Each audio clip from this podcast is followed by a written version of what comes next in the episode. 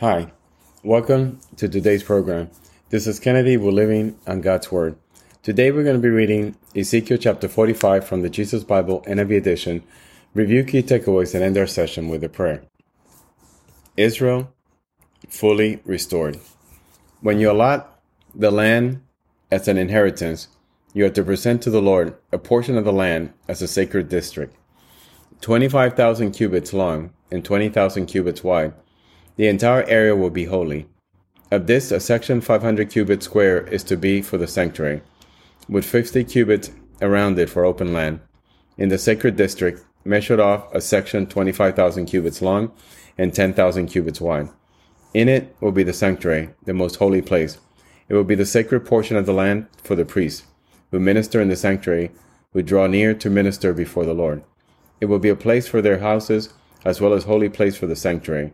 An area 25,000 cubits long and 10,000 cubits wide will belong to the Levites, who serve in the temple as their possession for towns to live in. You are to give the city as its property an area 5,000 cubits wide and 25,000 cubits long.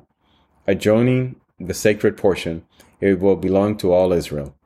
The prince will have the land bordering each side of the area formed by the sacred district and the property of the city. It will be extend westward from the west side and eastward from the east side, running lengthwise from the western to the eastern border, parallel to the one of the tribal portions. This land will be his possession in Israel.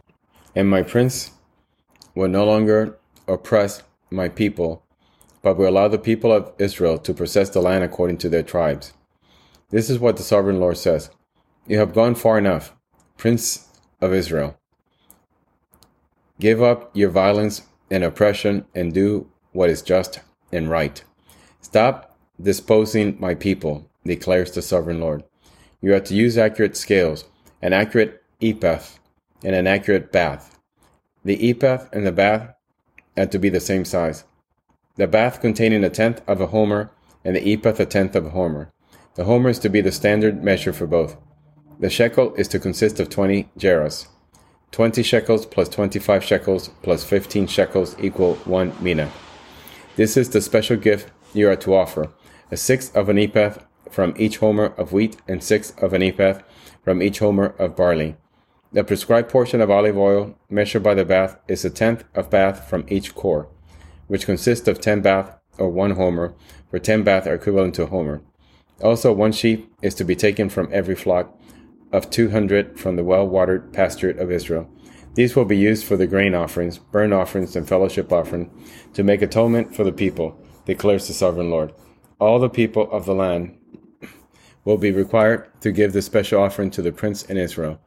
It will be the duty of the prince to provide the burnt offerings, grain offerings, and drink offerings at the festival, the new moons, and the Sabbath, at all the appointed festivals of Israel. He will provide the sin offerings grain offerings, burnt offerings, and fellowship offerings to make atonement for the Israelites. This is what the sovereign Lord says. In the first month, on the first day, you are to take a young bull without defect and purify the sanctuary. The priest is to take some of the blood of the sin offerings and put it on the doorpost of the temple, and the four corners of the upper ledge of the altar, and on the gatepost of the inner court. You are to do the same on the seventh day of the month for anyone who sins unintentionally or through ignorance. So you are to make atonement for the temple.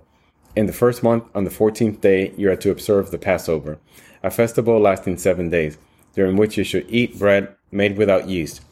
On that day, the prince is to provide a bull as a sin offering for himself and for all the people of the land.